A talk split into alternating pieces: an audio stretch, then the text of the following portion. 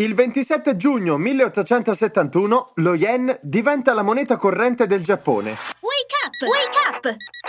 La tua sveglia quotidiana. Una storia, un avvenimento per farti iniziare la giornata con il piede giusto. Wake up!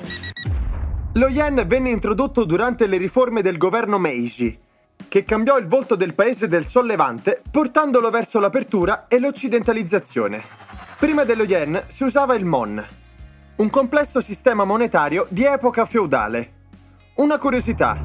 Le monete da 5 yen, forate al centro, sono ritenute un ottimo portafortuna e spesso vengono lasciate come offerte nei templi o nei portafogli per attirare l'abbondanza.